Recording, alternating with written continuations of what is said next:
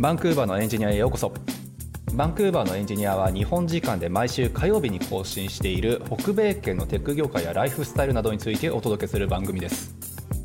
実況をお届けするのは私たち2人、サンフランシスコのスタートアップでシニアテックリードエンジニアを務めるゆうやと、エンジニアの海外進出をサポートする企業フロック代表のセナでお送りしております。じゃあ始めていきましょう。よろしくお願いします。はい、よろしくお願いします。今回はですね、僕の知り合いでもあるんですけども、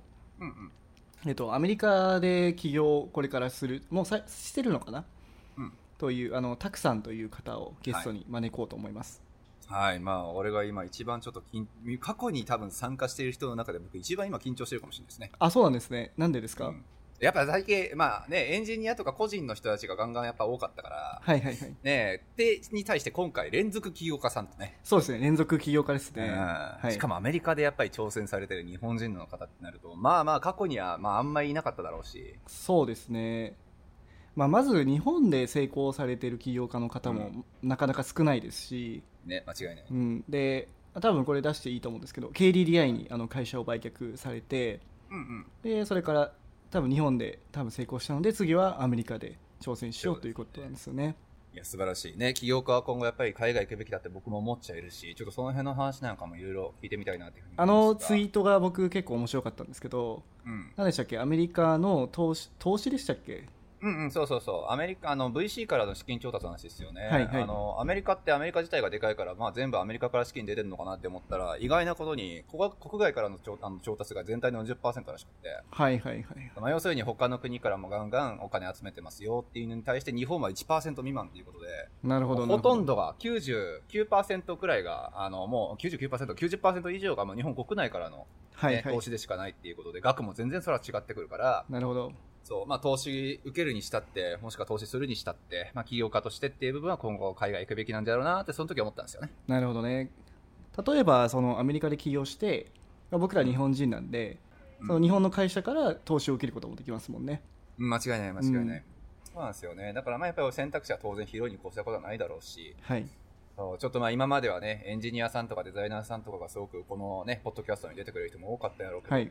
まあ、そういう人たちだけじゃなくて、今後は起業家目線でもね、やはりまあちょっと海外っていうのを意識していきたい、いった方がいいんじゃないかなと俺は個人的に思ってる中で、今回タクさんにはちょっとお話聞けるっていうことでね。はい。でさらにそのタクさんが挑戦しようとしている分野っていうのは、D2C という分野で、ダイレクトトゥコンシューマーかな。そうですね。の分野なんですけども、その会社で作ってそれをそのまま売るという。まあ仲買がいないっていうモデルですよね。仲介いないタイプ。まあ簡単に言うと e コマースっていうことだと思うんですけど、でその形態も結構日本でも今流行ってきてるので、その辺も聞いてみたいなという、なんかアメリカからの流れというか、今のアメリカの状況から日本ってどうなのとか、その辺も分かるといいですね。そうですね。まあ大下さんもね D2C のやっぱり業界に一応いる身っていうこともあるだろうし。そうですね。僕が最初ジョインしたの2017年ぐらいなんですけど、もうなんか D2C 何それみたいな感じで、結構日本でもやってるとこなんてなかったですね、ほとんど。まあ、17年だと確かに D2C って言葉自体なかったよね、多分あんまり。そうですね、日本で多分聞かなかったですね。確かにでこれが今アメリカで熱いんだよみたいな話を聞いて、へーみたいな。でショッピファイもなんか今これから盛り上がっていくんだよみたいな感じで、で今2021年になってショッピファイもめちゃくちゃ伸びましたし、まあ、D2C 自体もねすごい数ありますよね今。その辺も聞いてみたいな。間違いないですね。ちょっとじゃあ、まあ今日はいろんなことを聞かなくちゃ聞きたいなというふうに思うんですが、じゃあ来ていただきましょうか。じゃあたくさんよろしくお願いします。はい、よろしくお願いします。さあ、そしたら、まあ、さっきもね、ちょっと大下さんと実はたくさんのお話いろいろさせてもらったんですけど、ね、大下さんところのラーメンヒーローで、出資されて一緒に働いてた方みたいな理解で僕はいるんですが。あ、大丈夫です。それで。そういうことですよね。で、今回のあれは、まあ、ポッドキャスター、大下さんが、まあ、こういうポッドキャストやってるし、まあ、一緒に働いてもいたしっていうことで、まあ、参加いただけるということになったということで。いやもうめちゃくちゃポッドキャスト興味津々だったんで、ゆうやさんでやったやつ、ありがとうございます。どんな感じかなと思ってあれなんかどれか聞いたことありますちなみにいや僕はちょっとでも初心者です、そういう意味では。すいません、ちょっとノーベンできました。全然大丈夫です。まあターゲットじゃないっていうのはちょっとあるかもしれないですけどね。まあね、エンジニア向けにやってるので、ね、はい、いや僕ね、心はエンジニアなんで、本当にエンジニアになりたいウォンツなんでずっとね、さっき大島さんとも話ちょっと聞いてたんですけど、なんか SQL も書いてくれるし、エンジニアに対しての理解も相当強いしで、なんかね、投資家さんで一応なんかマーケティング方面のお仕事をなんか一緒にされてたっていうことの割にはなんか Git にプッシュとかもするしって話をしてて、最高っすね。そうですね、うん、いやもともとなんかまあテックスタートアップ起業してて、はい、まあ2014年に起業して、うん、でその時はもう本当にもうエンジニア一人だったんで、最初もう何でも頼める空気感でなくて、もうとりあえずお前自分でやれよみたいな雰囲気だったんで、ちょっともうその時だいぶ読習しました。あ、そうなんですね。はい、それはあれですか、記事に書かれていた1社目、はい、KDDI に売られた時の会社の話ですか？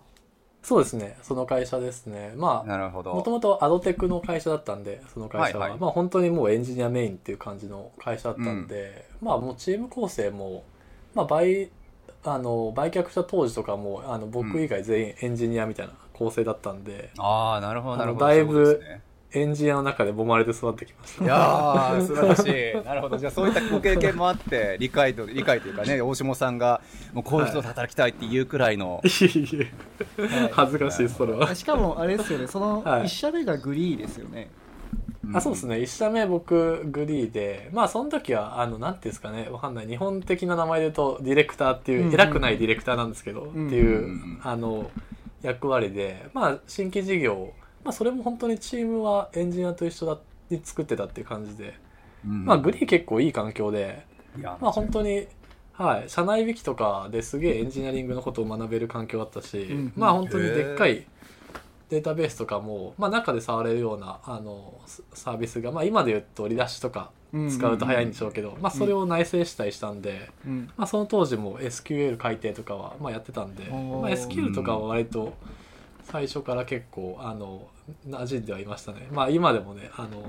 悩みますけど SQL ちょっとうざいんだよね。いやなるほどね、すごいですよね。やっぱ当時やっぱグリーって結構技術者の中では、はい、まあ尖ってる会社だったと思うので、はいはいはい、はい、まあそういうところからやっぱりこうエンジニアに対する理解とか尊敬とか、そうですね、がやっぱりそれはね育ったかなと思うんですけど、はいはい、いやもうテック企業にいる以上、もう花形はエンジニアなんで、もうそれをその方とどうやって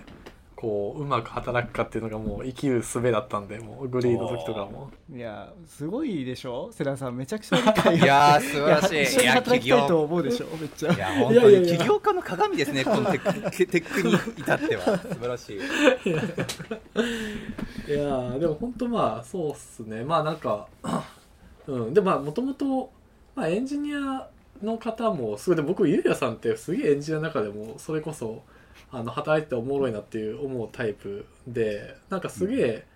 技術面深掘って個人的にはいるんだけど、それでいてなんかそのビジネスにめっちゃ関心あるっていうのがすごい、うん、はい、バランスすごいいいなと思って、なんでまあどんな方面でのディスカッション盛り上がるっていうのでめちゃめちゃ働いてて楽しかったですね。うん、大島さんは褒める会じゃないんですかね。そうですね、ちょっとなんかちょっとだんだん恥ずかしくなってきたんですけど、ね、別の話です褒め合い会になっちゃったね、褒め合い会間違いない。さあまあそんな感じで、じゃあちょっとお互いのことを褒め合ったところでちょっとまあ今日の議題的な話のレベルじゃないんですけど、はいはいはい、そうちょっとさっき大下さんとも話していて、まあ、せっかくね時間いただけるんでどういう話聞きたいよねって話をちょっと話してたんですよ。それでちょっと僕がこの間ツイッターとかでつぶやいた話があって、はい、最近やっぱり起業家の方々が海外進出するべきじゃないかって話をすることがやっぱ多くなったんですよ。うんうんうん、そうで僕は自分で一応バンクーバーでフロックって会社作って、うん、で大下さんみたいな海外に出てくエンジニアの人たちをサポートするっていう、個人のエンジニアの海外進出という面だったらほぼほぼサポートできるようになったかなと思うんですけど、うんうん、そう起業家の海外進出っていうのってまだまあ、未着手で、はいはいはい、そうで VC の話をちょっとだけしてよければ、はい、アメリカって意外と国外からの資金調達の VC の数が確か全体で 40% で、はいはいはいはい、そうでなんかね日本の場合って 1% 未満という話がね、例えば結構最近バズったりとか、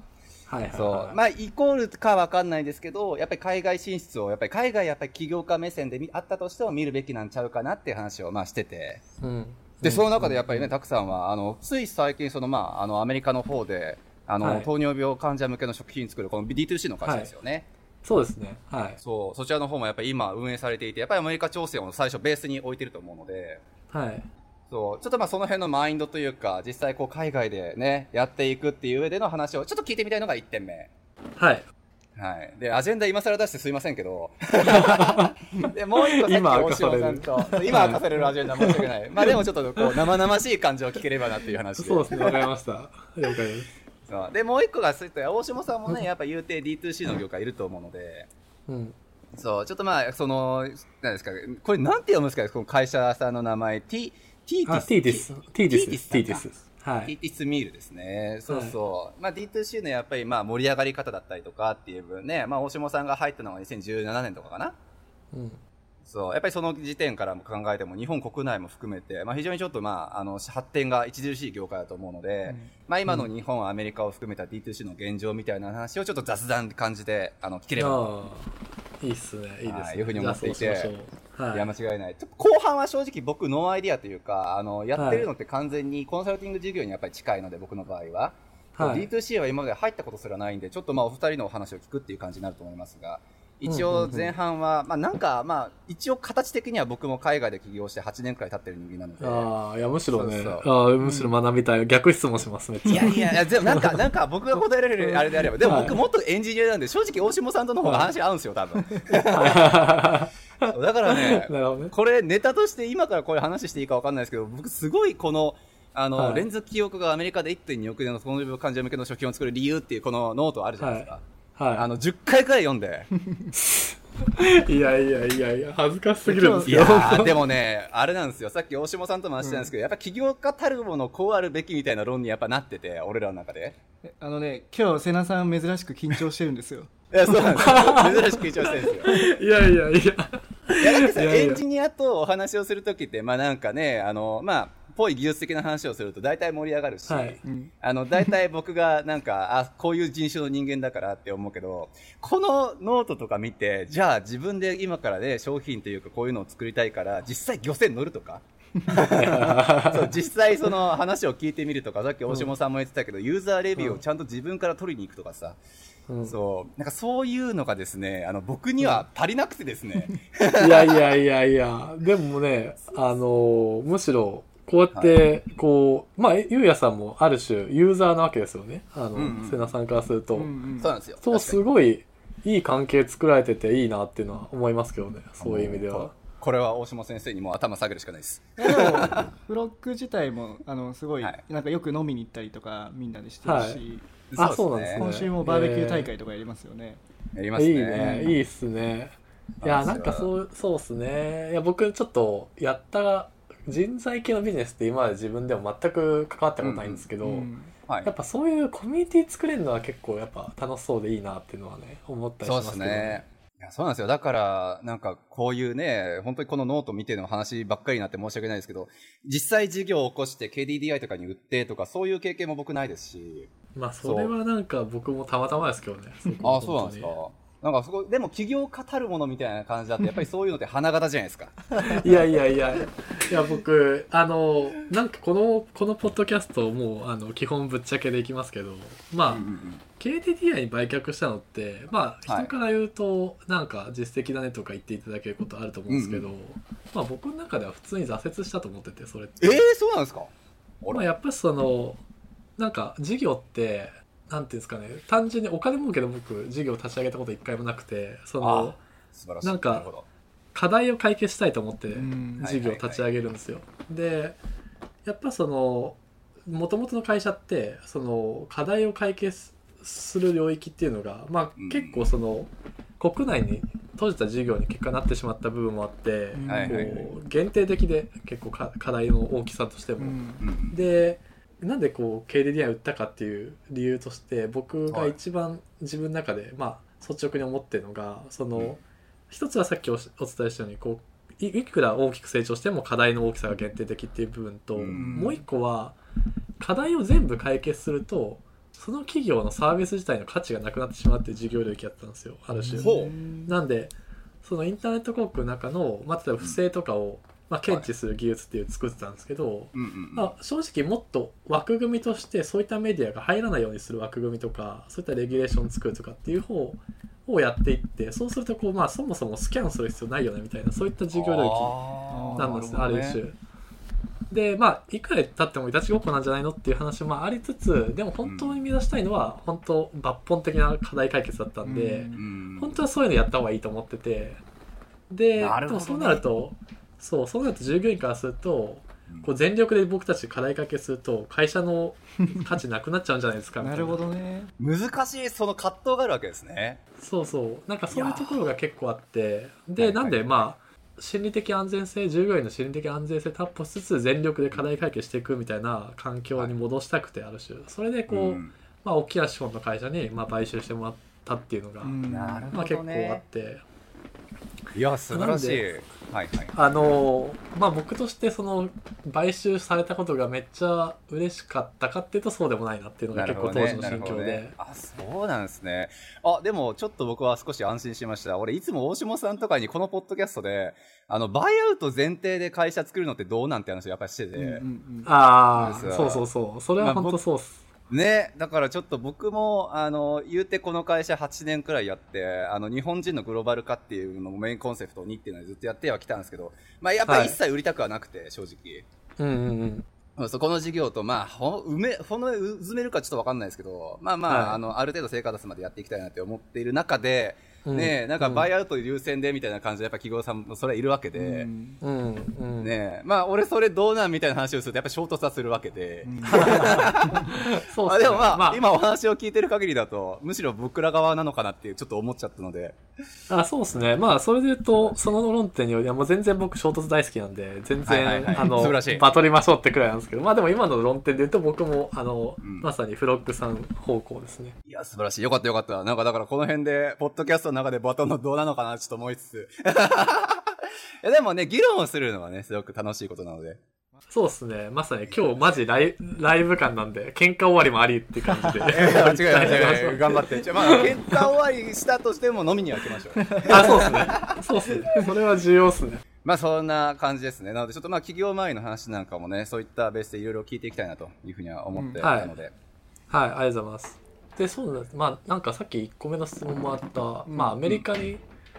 ャレンジしたいって思った背景も、まあ、結構さっきの部分に通ずるとこが1個あるなと思ったんですけど、その、やっぱし課題を解決するってところから事業、が僕の場合始まってるんで、その、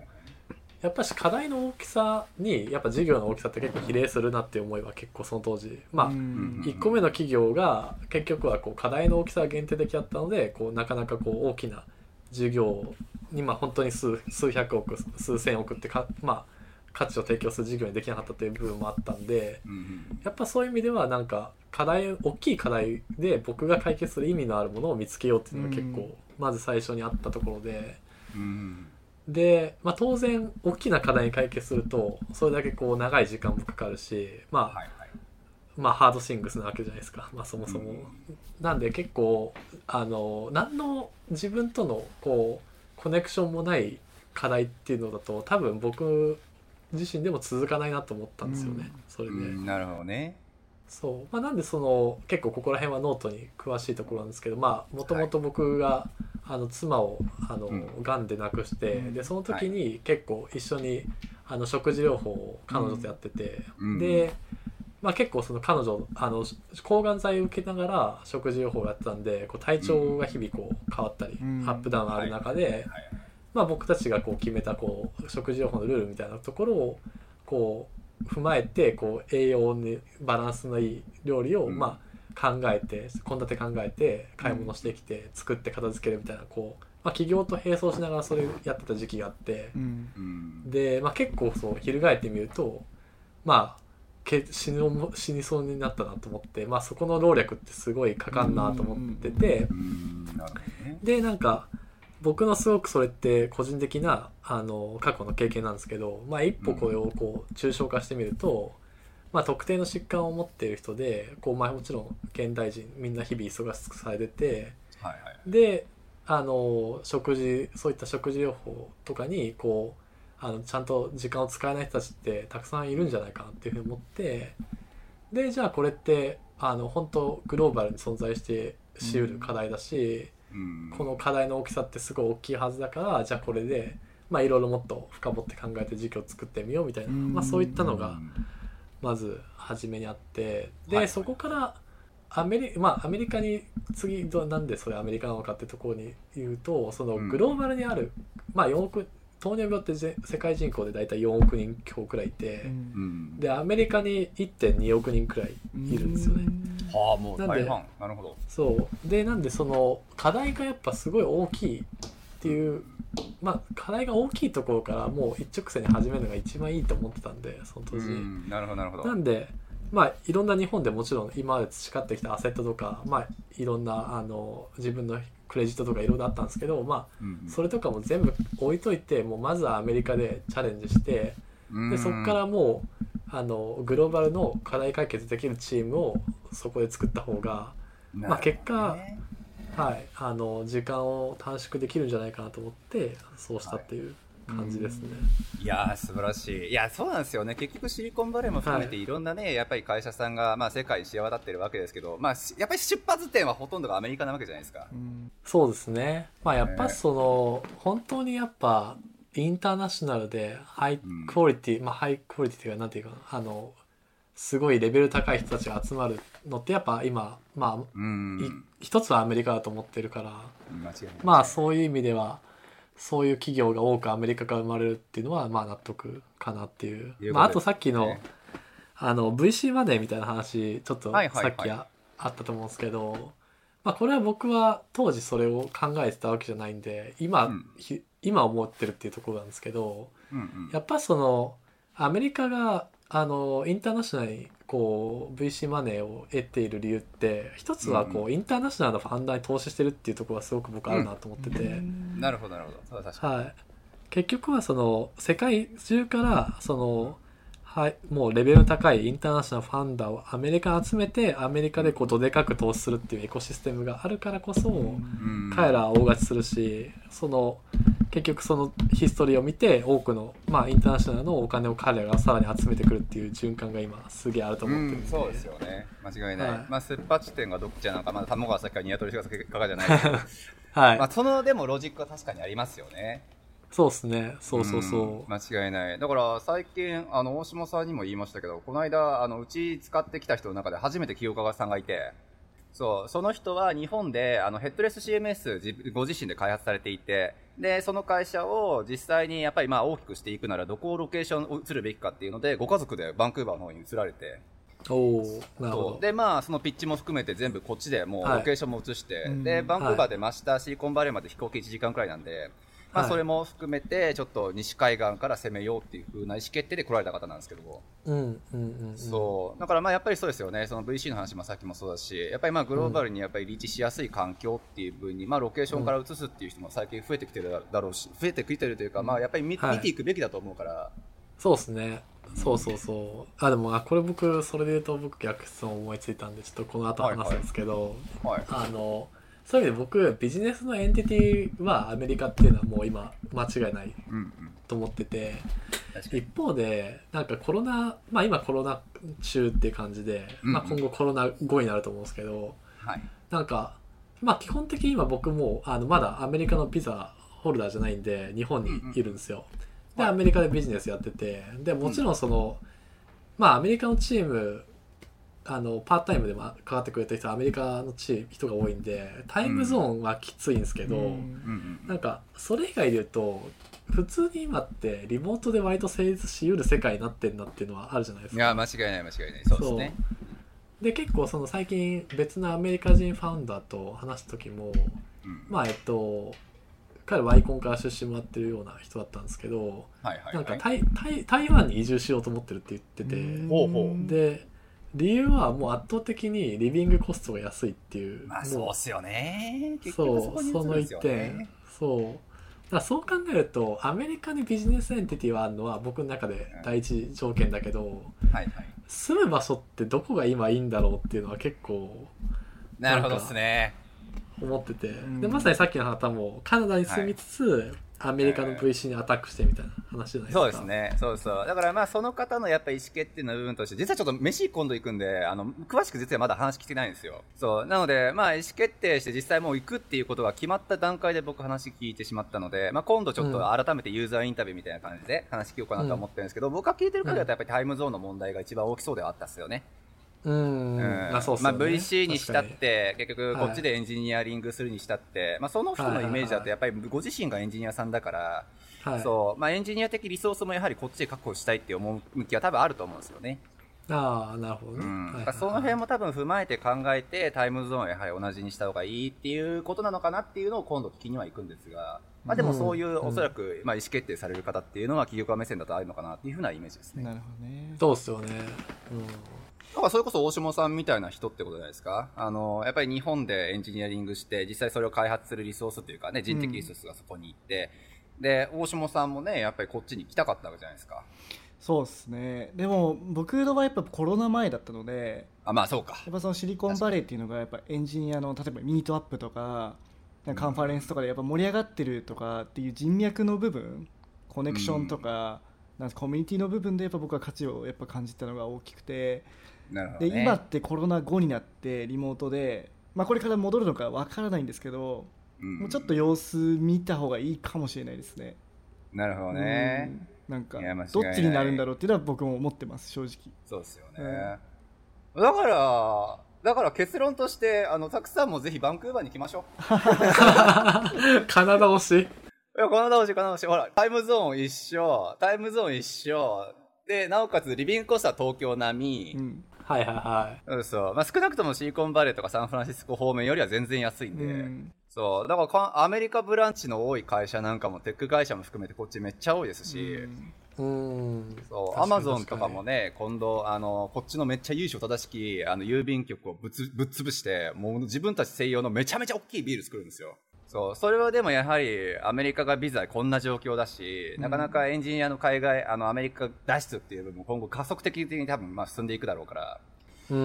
まあ、その受け皿としてっていうので、こっちはビザも含めてテックパイロットっていうすごいちゃんとテックのことだけを意識したビザとかも用意したんで。へー、なるほど。なのでもう絶対今後バンクーバーにエンジニア的リソースが増えるのはもう確定だと思っているんですよ。なるほどね。というわけで、はい、カナダ来ましょう。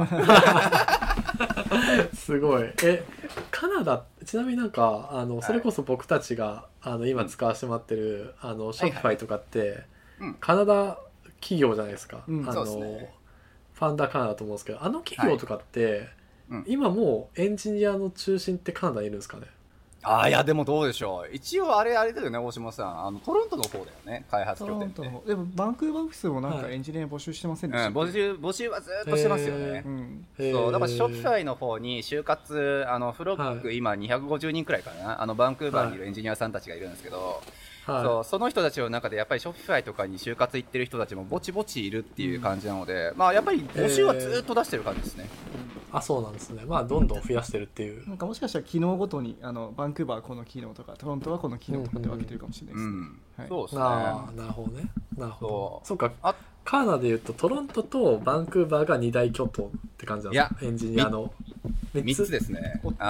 ロント、モントリオール、バンクーバーの順番なんです。あ、モントリオールか。モントリオールってでもそもそも言語フランス語とかじゃないですか。いや、そうなんですよ。だからいけないんですよ、俺ら。そこがきついよねっていうか。僕らいけないんですよ、ほぼほぼ。排他的なイメージもあるし、すごい。でもテックいるんですね、結構。いや、やっぱ大きいですね。そうそう。モントリオール、トロント含めて、やっぱり AI とか機械学習に対して相当明るいイメージがありますし、トロントはむしろバイオテクノロジーの方がやっぱり有名なイメージが強いですし、まあ全般的にですけどね。ってみるとね、バンクーバーはね、やっぱり言うてビジネスシティというか、なんかそういう研究的なイメージの色はやっぱり薄くて、そう、やっぱり真下がシリコンバレーだから成り立ってる感はぶっちゃけありますよね。おー、なるほどなるほど。まあじゃあ、まあみんなそこを行きしてるっていう系の人も多いっていう、そうですね。だからやっぱり大下さんみたいなって言ったらあれかもしれないですけど、もともと2013年にバンクーバーにFacebook がテンポラリーのオフィス作ったんですよ。1年間だけ働かせますみたいな、へ、そうでその理由っていうのはやっぱりその当時から H1B とかね、就労ビザとかアメリカはやっぱり厳しかったんで、はい、出るかどうかもわからないし、ね、出るとしても半年から1年かかっちゃうし、はい、その間人材遊ばせとくのはアホらしいからっていうことでバンクーバーにテンプラーを作って、だから大下さんパターンですよね。それ2013年からそんなマシなので、はい、テック企業そうやってリスクエッジしてるんですね。面白い、それ初めて知りました、ね、そうそう。だからあれですよ、この間自分らの YouTube でも話したんですけど、この間テックパイロットプログラムっていうパイロットなのでまあ、なくなるかもしれないプログラムだったんですけど、それがテックプログラムにアップデートされて、でそれは本当にさっき言った通りテック系の人だったらもはや英語力すらいらないで永住権取れるみたいな、永住権まで取れるんだ。いけます、いけます。ただまあカナダ政府が認めた28の職種の中に入っていないと無理よって話で、はい、でもタイミング良すぎなんですよ。その Google、Amazon がビル作ったりApple がデベロッパーオフィス作ったり、バンクーバーの一番、中心のストリートに、うん、そうマイクロソフト来て、でなんかもうそんな GAFAM 全部来てっていうのとタイミングとそのビザの制度が切り替わったのが全く同じ時期だから、なるほどね、もう 100% 周知の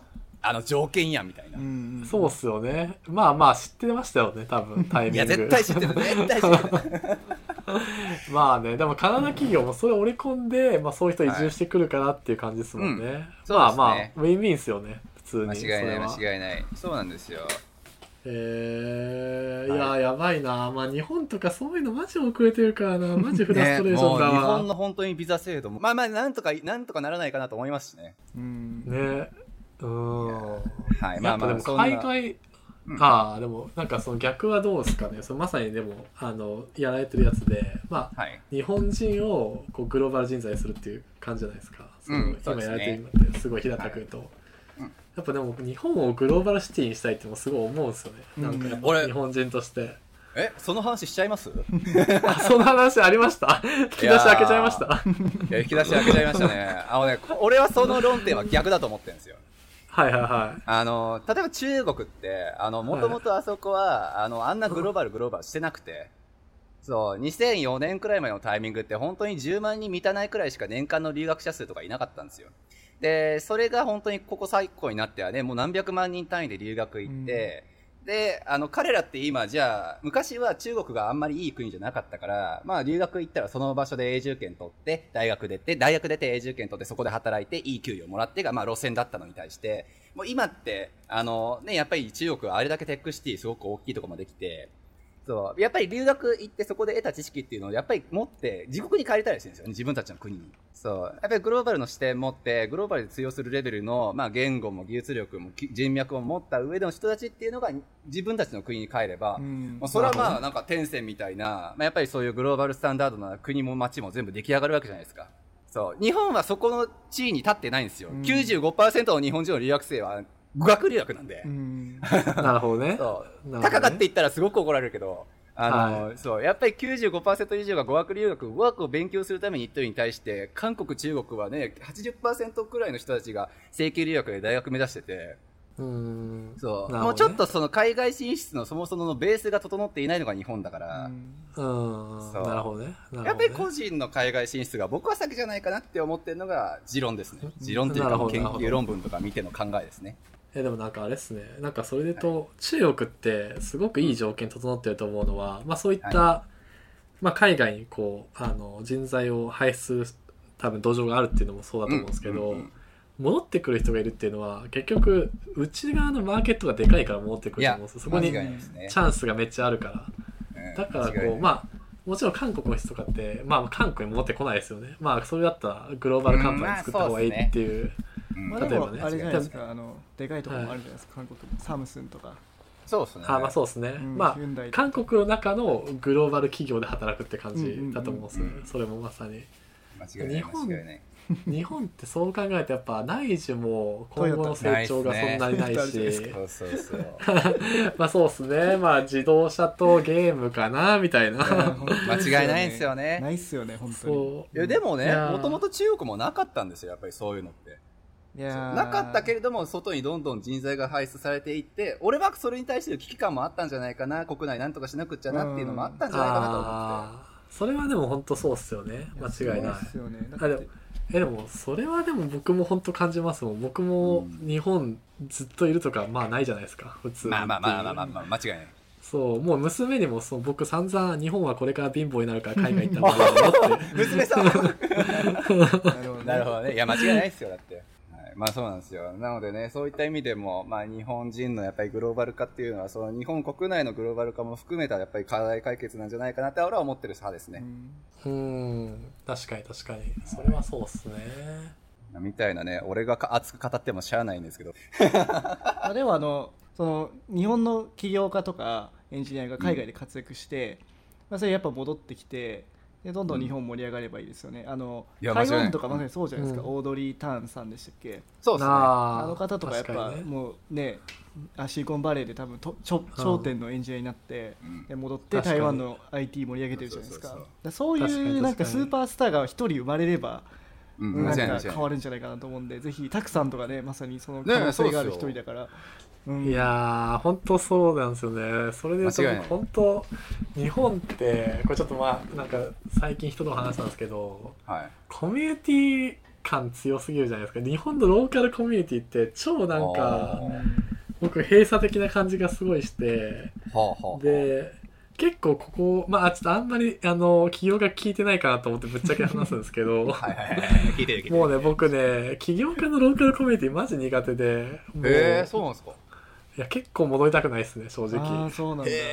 面白い。特にねなんか KDDI とかいっぱいいるんじゃないですか。そうねえ。そういやなんかそういうこうなんていうかな戦友みたいなやつだったらまあ言いたいそういう人だったらあれですけど、結構でもなんていうか有名人を中心としたこう界隈のコミュニティみたいな結構なるほどね。なんかサロンチックなやつが結構あって。いやああいうところに行くのはね本当に僕苦手でなんかそうそれで思ってるんですけど、例えばアメリカとかって、そのすごいこうさっきもあれですけどインターナショナルファウンダーをどうやって獲得するかって、結構彼らの成長戦略重要だと思ってて。間違いないですね。そうだからこそこう、まあ、もちろんその閉鎖的なコミュニティあるけど、でもそういうの見せない、そういう雰囲気見せないっていうか、もう誰でも平等なオポチュニティあって、でむしろそう均等じゃない部分に対しては積極的に均等になるように投資してるよみたいな、すごくそういうメッセージ発してるから、なんか、だからこうインターナショナルファンダーでもいやだったら挑戦できるって僕は結構思ったりする。とこあるんですよね。まあ、そうですよね。本当に、ワイコンなんかだからいい象徴ですよね。そうまさにそうまさにそう、PG とかのツイッターとか見ててもアメリカが終わるときはインターナショナルファンダー取れなくなったときだからみたいな話をしてるのは結構象徴的だなと僕は思ってて。なるほどね。いやそうなんだなやっぱ。ちなみに僕ちょっとな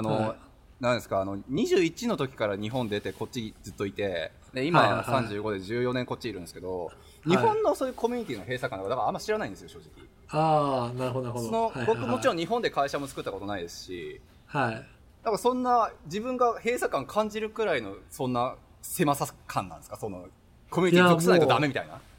いや超そんな感じですね。まあぶっちゃけ VC とかもお友達に投資するんで、もうそういうところに入れるかどうかって超重要で、実際問題超重要だなと思ってて、なんかそうなんだ。なんか最初のまあスタートアップ、まあ、日本まあシード投資とかまだ弱いんで、まあ、エンジェル投資家みたいなやつもまあ一定必要じゃないですか、まああいうところも有名エンジェルがなんかお友達でわって入れてなんかあなるほどねみたいなとこもあったりして、だから結構ね生き死にを結構そういうコミュニティが握っちゃってる感あんなって思って。まあでも投資する側もねもちろんそこの会社が大きくなっては欲しいわけであって、なんかそんな、なんか仲間内だけでなんか目利きしてていいのかなって思いはしますけど、そういうもんなんですねっていうそうね。まあどっちがこれもね鶏卵ですけど、まあその、起業家の募集団が少なすぎるからそういう現象が起きちゃってるのか、なるほど。それとも起業家がこう、まあ、むしろ VC ってお金を出し元が少ないから起業家がそういう風な人に頼らざるを得なくなってるのかちょっとあれですけど、ああそうか難しいところですよね。そうなんですよね。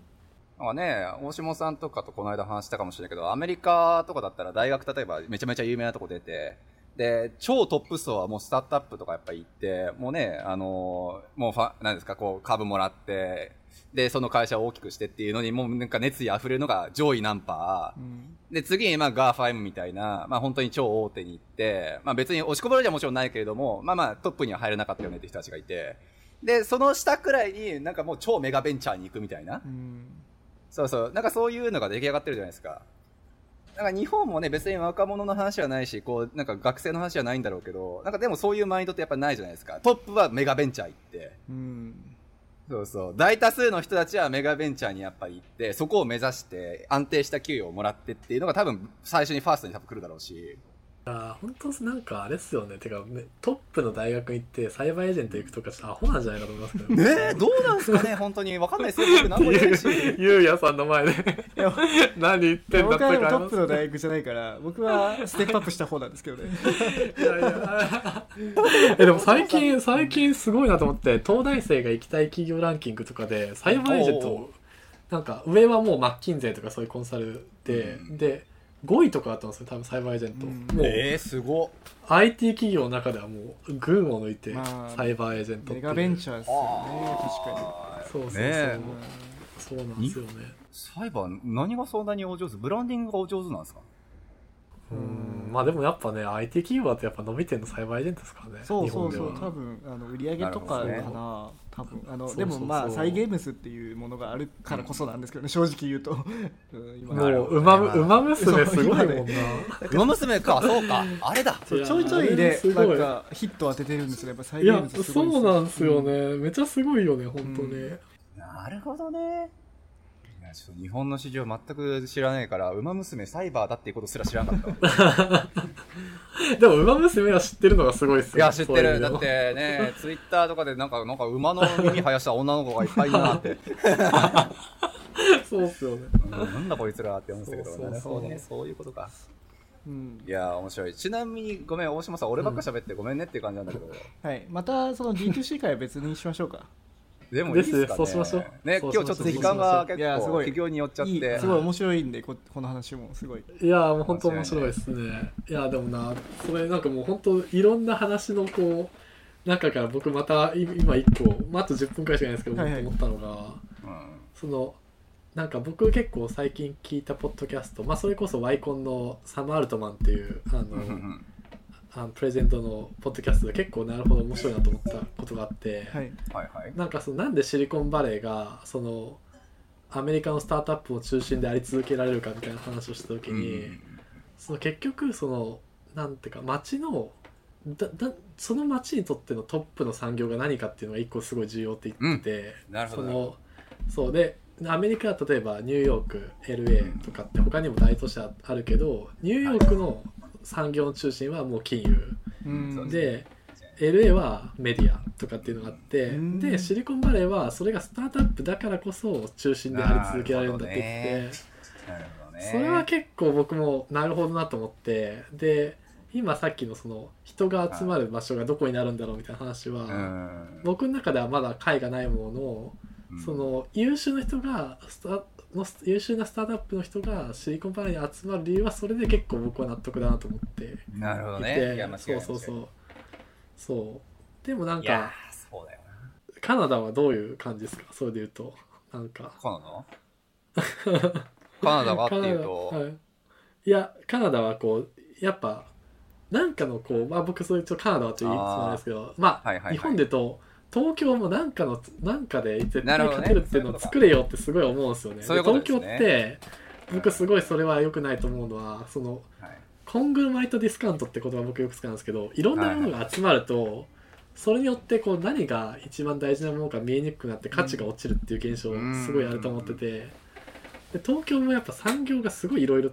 集積しちゃってるんで。なるほどね。そういう意味か。そういう意味で言うんだったらバンクーバーは不動産なんだよなきっと。あ、そうなんですね。もう今不動産ビジネスの中心っても言われてて、僕もシェアハウス事業とか家買ったりとかしてやってたんですけど、まあもう本当に10 1年くらい前に買った家とか土地が今10倍くらいになってますもんね。10倍はさすがに言っていいか、そう6倍くらいかそうそうになってて、もう今不動産本当にリアルターとか、僕のそれこそビジネスパートナーも、はい、宅建ですか、日本語でいうところ、あれを今ちょっと勉強してて、そうだからまあ中心的産業がどれってもしも限定しろって言われてしまうとそれで、伸びてる産業という意味で言うんだったら VR ですね、バンクーバーの場合は。あ、そうなんだ。VR、XR の残響ところが一つで、あとは映画も北のハリウッドって呼ばれるくらいにはバンクーバー大きくなったんですけど、あれも税金のやっぱり対策がうまかっただけで、それが終わっちゃったので、多分ここからバンクーバーはそういう都市はなくなるので、まあ、なるほどね、その辺かな、うん、でもやっぱり言うてしまうとやっぱり不動産なんだよな、まあ、それがいいのか悪いのかって言われるとちょっと言えませんだよなでもそれってバンクーバー の, 周辺の土地とかビルの価値が上がってるってことなんですか、ね、上がってる、まあ、やっぱりシリコンバレー現象って言われちゃってますね、ずっと。なるほどね、なるほど、ひどいですよ。だって僕が住んでた、僕バンクーバーに来た13年とか何年か忘れちゃったけど、まあ、そのくらいの時は、ダウンタウンのど真ん中、本当にもう街の中心の、ワンベッドルーム700スクエアフィートくらいのところが、だいたいマンスリー700ドルから800ドルくらいだったんですよ。日本円換算にするとだいたい今計算だと6万円とかですか、もうめっちゃ安かったんですよ、ね、それが今ね、大島さんもご存知だろうけど、バンクーバーのダウンタウンでワンベッドルーム700スクエアフィートって言ったら多分2200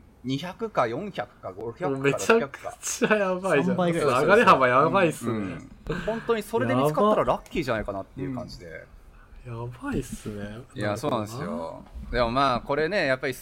昔から住んでた人たちはもう大クレームで、もうですよね。そうそう。なんかね、本当にアマゾンとかのオフィスがバンバン入るテラスタワーっていう、なんか日本でいうとこの六本木ヒルズみたいなのができて、もうそういう人たちがものすごいやっぱり土地値段上げちゃってたりとか。確かにね。そう、中国の資本家がもうガンガン来て、もういろんな家と土地買いまくったりとかさっていう。なるほど。まあ、問題は多いですけど、結局シリコンバレーもやっぱりそういう背景あっただろうから。